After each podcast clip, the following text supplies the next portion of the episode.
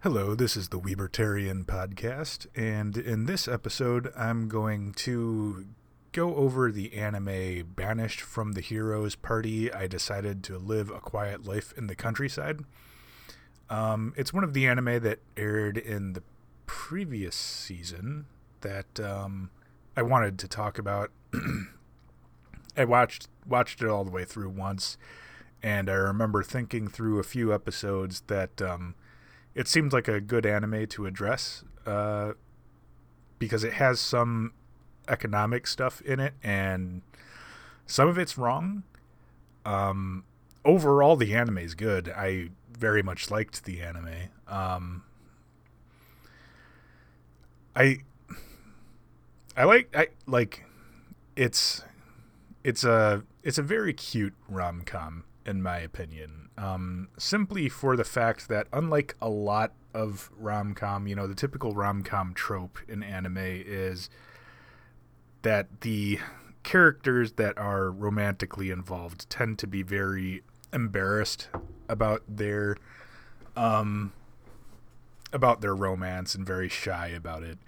Whereas in banished from the hero's party the romance is kind of out in the open and they're not embarrassed about it. They're not shy about it.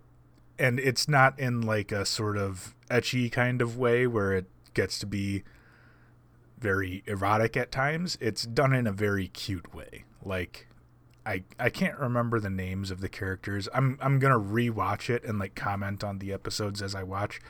Um was it it was I can't remember her name. The princess like she'll do things like she'll come home from a long day of adventuring very exhausted and her boyfriend has just been watching over his uh, his apothecary shop the whole day just working at home and you know she's been out adventuring and then she comes home and then she'll like plop in his lap and just like sit there and cuddle with him and stuff like that. And it's very cute and they're not you know, in, in a lot of rom coms, the the characters tend to be almost annoyingly shy and embarrassed about their attraction to one one another, and they're not in this, and it's not done in an over sexualized way. So it's very cute in my opinion, and I quite liked that. Um, but I'm gonna I'm gonna just watch through the episodes and comment on them as I see things that I think need or I, that I'd like to. I guess they don't need to be, but I'd like to comment on. So we'll go ahead and uh, start. Okay, so now I am 8 minutes and 34 seconds into the first episode, and they've gone over some of the main characters. Um, the main character, Gideon, who, while he's in this isolated village that doesn't isn't a particularly wealthy village, so they say um, that the you know there's not a whole lot of reason why anything such as brigands or even kingdoms would you know take much interest in the village because again like i said it's sort of this isolated village that's not particularly wealthy and is the way he portrays it sort of self-sufficient and that's kind of the way I remember the village being throughout the whole series they don't they don't have like really um if I recall correctly, they never the, the village never really just developed any important exports uh, throughout the series. Um, but so uh, Gideon he goes to this village after being banished from the heroes party to live just a sort of slow life, uh, as he puts it, as an apothecary. Um, he hasn't opened his apothecary shop yet, so he just goes out gathering herbs and selling them. Um, and he mentions his desire to save up enough money to, in the future, purchase his own apothecary shop. Now, this is very little, yet it in in itself, this little bit actually provides a lot of uh, economic uh, sort of a lot to consider economically. Um, and nothing at this point has been wrong. Um, I might I might comment that it you know, um, despite not being particularly wealthy or anything, um, it still would be advantageous to kingdoms to you know have the village as a source of resources, even if they're not you know overly abundant or the best at producing them. But this would be this would be implementing sort of a comparative advantage sort of economic understanding of economics which wasn't developed in medieval times and I'll that'll be a sort of um, caveat to what I'm saying for a lot of this because this is a fantasy setting that takes place in sort of a medieval sort of setting and it un, unlike a lot of modern anime that takes place in fantasy settings this isn't one of those fantasy settings where modern day Japanese people have been transported into this fantasy setting, bringing with them modern understandings of technology or anything like that. So there's nobody that would bring into this world a modern e- understanding of economics to point out that despite this village not being very good at producing anything, it's still advantageous to trade with them because of the economic concept of comparative advantage. Um, regardless, it's I mean even even without the economic understanding of comparative advantage, medieval kingdoms, you know, they always more resources and more resources. So they wouldn't have passed up the opportunity to gather resources even from unwealthy villages. Same goat they said uh, in the episode that even brigands don't bother with the village. Um, and again, that's sort of historically brigands, bandits, and the like, they would have taken advantage of isolated uh, villages, even if they aren't particularly wealthy and they're mostly self sufficient because they make easy targets. Um, but I'm not going to really harp on that too much because they're basically just trying to build this sort of peaceful setting for Gideon to retire to after he's adopted the name Red and decided to become an apothecary. Um, and so at 8 minutes and 34 seconds in, he's sort of completing his discussion with the sage. Um, so in this world, every character is born with a divine blessing, which sort of determines what sort of role they'll perform in the world. And Gideon, the main character, has the divine blessing of the guide, and his sister, his younger sister, has the divine blessing of the hero. So she's destined to defeat the demon lord. And as the guide, it's basically his duty to sort of guide her in her first steps into the world as the hero. Um, now, again, we'll be talking a little bit more about comparative advantage here, um, because so, so, in this conversation with the sage, you know, um, the sage points out that um, in combat, Gideon has proven to be somewhat of a liability. Um, he's not quite up to the sort of level of all the other members of the party in terms of his combat ability, and therefore he's become something of a burden that they need to um, devote some of their energies to protecting him. And he specifically points out um, Ruti, uh, Gideon's younger sister, the hero, having to uh, protect him in their battle against one of the demon lords. Um, now, in this, regardless of whether that's true or not, um, I believe later on in the series, it's sort of pointed out that that wasn't necessarily the case. Um, but regardless of whether that's true or not, to banish Gideon from the hero's party is again an error of comparative advantage in this aspect because as he points out also in this same conversation um, Gideon just he's he's uh, everything that Gideon is capable of doing, someone else is capable of doing better.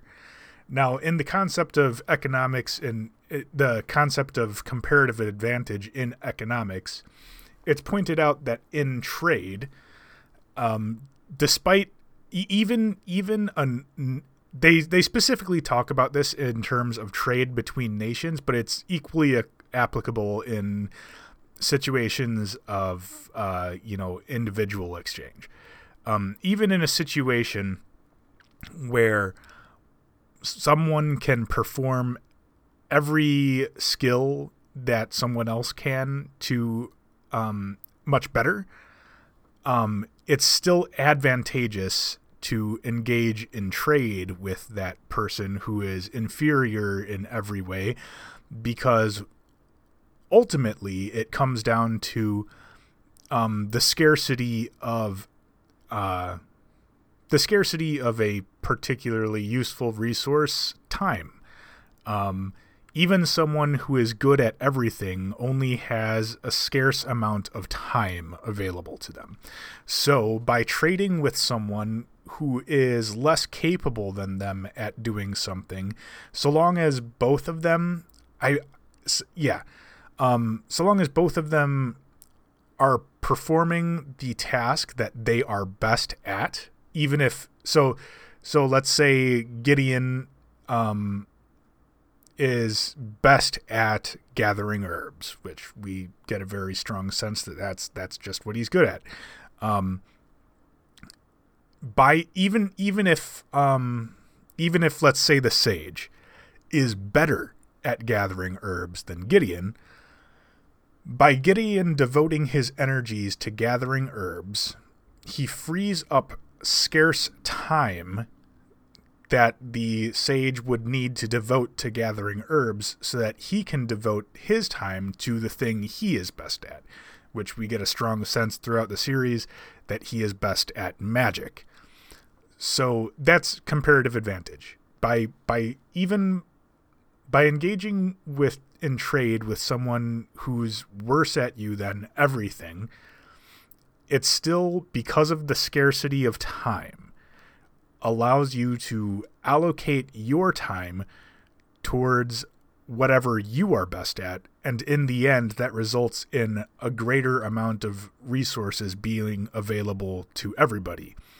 Whereas if you just, so let's say, you know, the sage is, you know, he's better at gathering herbs and he's also better better at magic if they just get rid of Gideon and the sage has devote all his time to both magic and gathering herbs, then his time is split. Whereas if he had just focused entirely on magic, then they'd have more magic and more herbs than if they, you know, just get rid of Gideon. Um, and I, I believe this is alluded to even, well, not specifically this, um, later in the series, well, I, I won't go into later in the series, but basically, it's it's shown that Gideon wasn't useless, um, which is what the sage is implying here. That Gideon just it's better if he's not in the party. Um, but like I'm saying here, um, just on a purely economic perspective, so long so let let's assume that he is dragging the party down because they have to um it's a risk to have him in the party as a combatant because then they have to devote some of their energies to protecting him. Suppose that's true. It would still be advantageous to keep him in the party and just allow him to stay out of combat and provide sort of, in a military sense, logistical support. Um, like in in any army throughout history, the um, logistics of supplying resources is a major part of military strategy. Um, in fact, uh, in Sun Tzu's Art of War, there's significant significant portions of it devoted to logistics, allocation of resources, and the benefits of um, making enemies your allies for the purposes uh, purposes purposes of um, receiving some of their resources in exchange, or if you can't make them allies, um, then capturing their resources because it helps logistically with the support of your army because your armies require resources. Um, the other thing is that a a strategist, and this isn't so much a libertarian thing, but um, you know, even even a weak unit in an army can be property can be utilized if you know put in the hands of a competent strategist. Um, and that's not merely as you know a pawn to be sacrificed. Um, even weak units are useful in a military sense. Um, it's been a long time since I've read The Art of War, but I'm I'm almost certain that in there you would find something because it covers it covers everything. Like there's a lot of really popular quotes from The Art of War, and those barely scratch the surface of what is contained within Sun Tzu's Art of War. And I can almost guarantee that there's something in there regarding the utilization of weaker, um, weaker units in, within a military for strategic pur- purposes.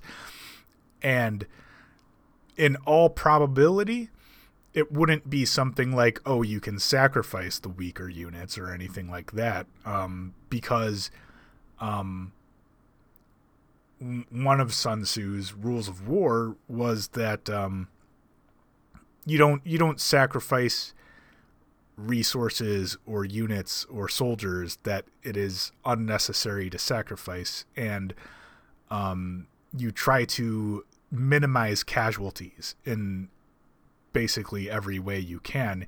In fact, the ideal general in Sun Tzu's Art of War is capable of winning a war without losing either a single soldier on his in his army or in the other enemy's army.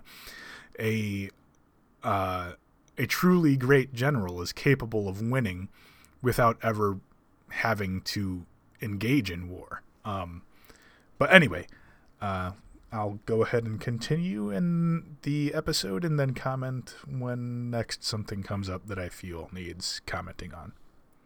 Oh, uh, the the other thing I as I started watching and it came back to him like lying in bed thinking about things, it, it reminded me the other thing that I meant to say that I completely forgot about was actually just the simple the simple statement that he is, or not simple statement, it wasn't a statement, but the, the scene, you know, him gathering herbs, selling those herbs, and then commenting that, you know, he's saving up to buy an apothecary.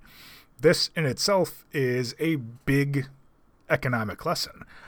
Um, so the fact that he is able to gather and sell herbs at a profit indicates that that you know the, the, the demand the demand for those herbs is uh, high enough for it to be considered a good use of his time to collect herbs rather than him doing something else. So when you're engaging in an entrepreneurial endeavor such as gathering herbs, you have to weigh the uses of your scarce time against each other. So let's say he could gather herbs or he could um, engage in carpentry. Um, so he has to weigh his proficiency with those two skills against each other alongside the potential earnings he can acquire from those two skills when once utilized.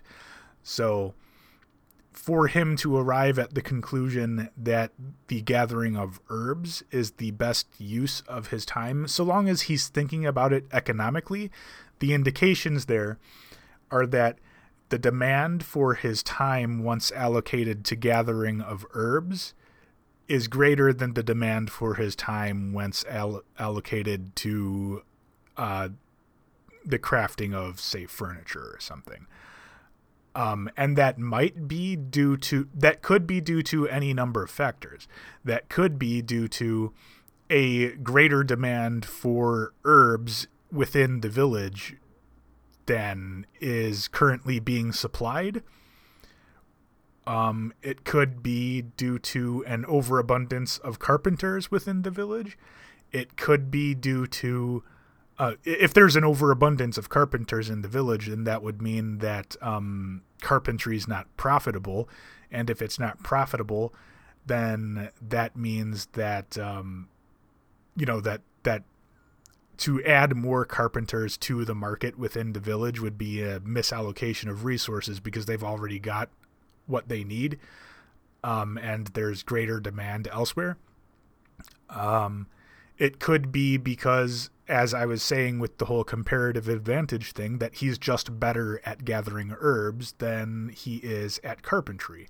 So if he can produce more herbs, then he can produce, um, you know, furniture in that same amount of time as it, you know, pertains to its sale on the market. Then that indicates to him that it's a better allocation of his scarce labor. Um, and then through the savings that he acquires in that so the profits that he acquires from you know selling herbs for there to be profits it has to the the demand for his herbs has to exceed the cost of gathering herbs which the costs of gathering herbs are his time and you know his basic um the costs of his, his, basic costs of living. Um, so there has to be greater demand than there is for the supply of his time and um, the supply of all of the the you know necessities for his cost of living. So if it exceeds that cost, again, that indicates that there's a high demand for the herbs within the market. And his savings, um, for him to save up enough to purchase the land on which to build the apothecary, as well as to pay a carpenter to build the shop, um, that again has to be weighed against all the other uses for that land and the carpenter's scarce labor for it to be profitable. So um, if it, it so if he buys the land um, and then builds the builds the apothecary shop, he's taking a risk here. That's one of the big parts of being an entre- entrepreneur. In fact, um, the Austrian School of Economics defines being an entre- entrepreneur as being the person who takes on the financial risks of engaging in an economic endeavor. So it's not necessarily the person that comes up with the ideas who is the entrepreneur by the Austrian definition. It is the person who takes on the burden of the financial risk to ensure that a product can be brought into existence, basically. Um, so he, by making the decision to save up to purchase land and then to purchase a shop, um, is taking on the financial risk, the cost that comes with the buying of the land and the shop. And because if it turns out that it isn't profitable, um, then the shop will fail and he will end up having to sell the land.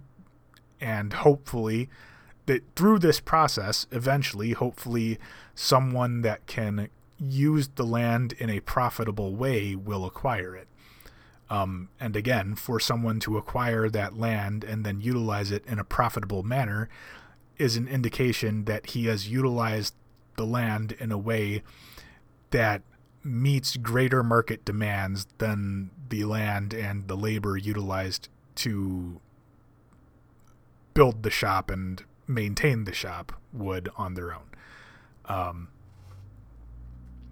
so yeah, you if if you take the time to think about what the implications of that economic act of gathering herbs, selling the herbs, saving the money, buying the land, building the shop, and earning profits, if you take the time to consider what the economic implications of those acts are, there's a lot there to think about. Okay, so I've finished watching the episode, and there's a few other things that I could comment on. Um, I won't get too deep into them though because they're they're really basic things and I don't really need to go a whole lot into them but I I felt like I should comment on them just for the sake of completeness um so there's he goes on to uh the his friend who is a carpenter his that friend's like son gets like this illness and he needs to uh the the illness, the only cure for it is some herb that's in the mountains that he could go and gather. Um, and he makes the decision to, well, I guess this part isn't really anything I need to comment on, but he does go into the mountains to gather the herb.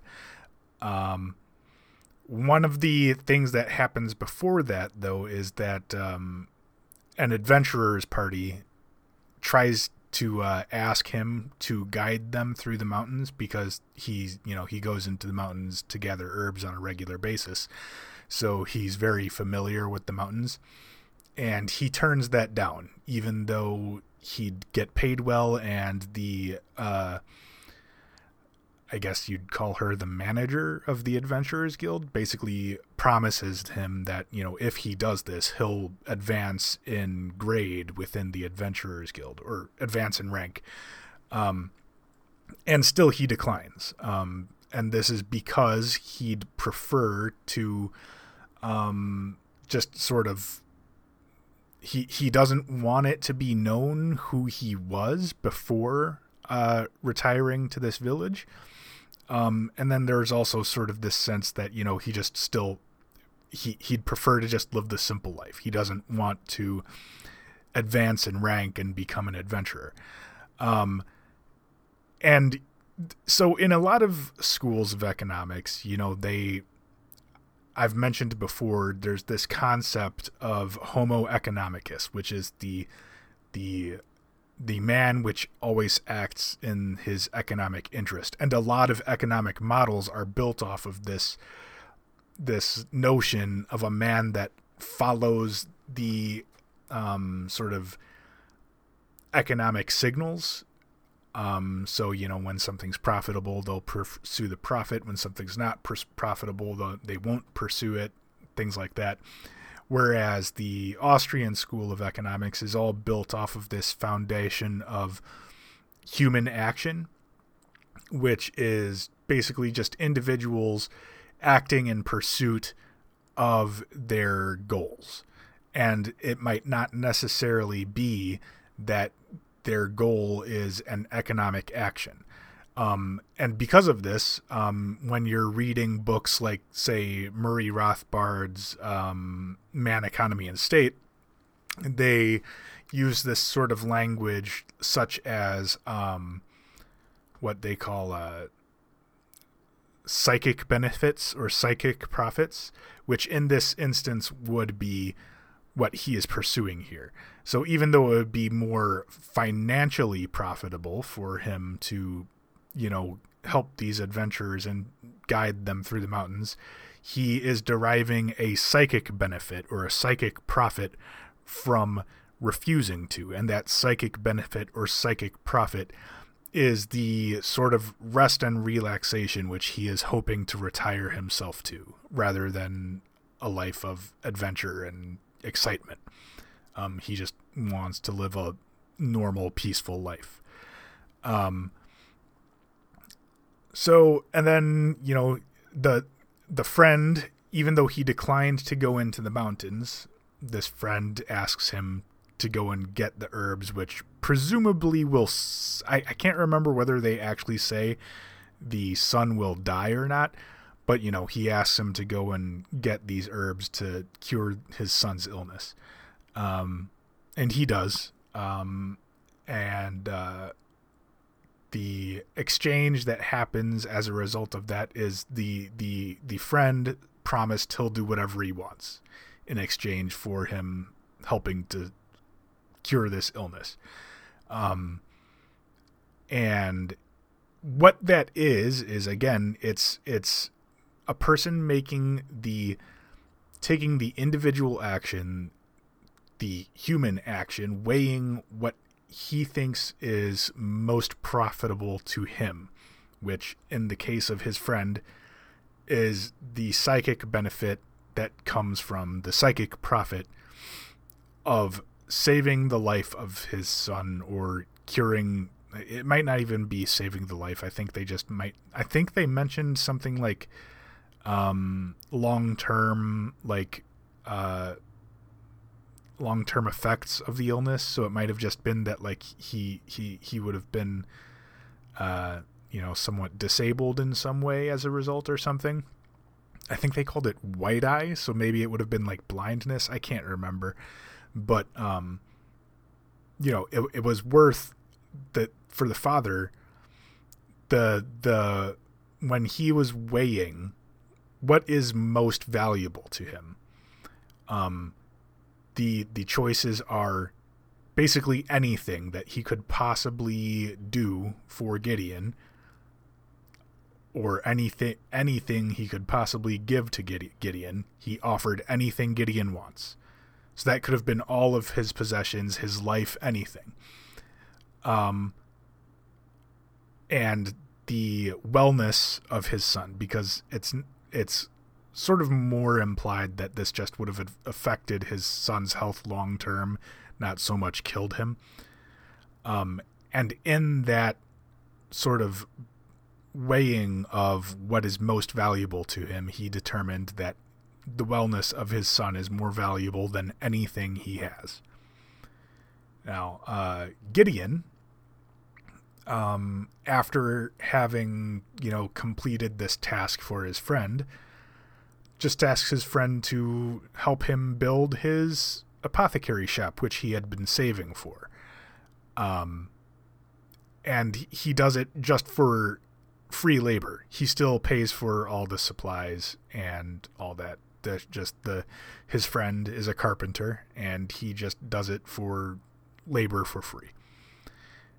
Um, and again, this is this is while you know some on the uh, the economic left might look at this and call this exploitation because um, you know that the son is entitled to health care or something like that.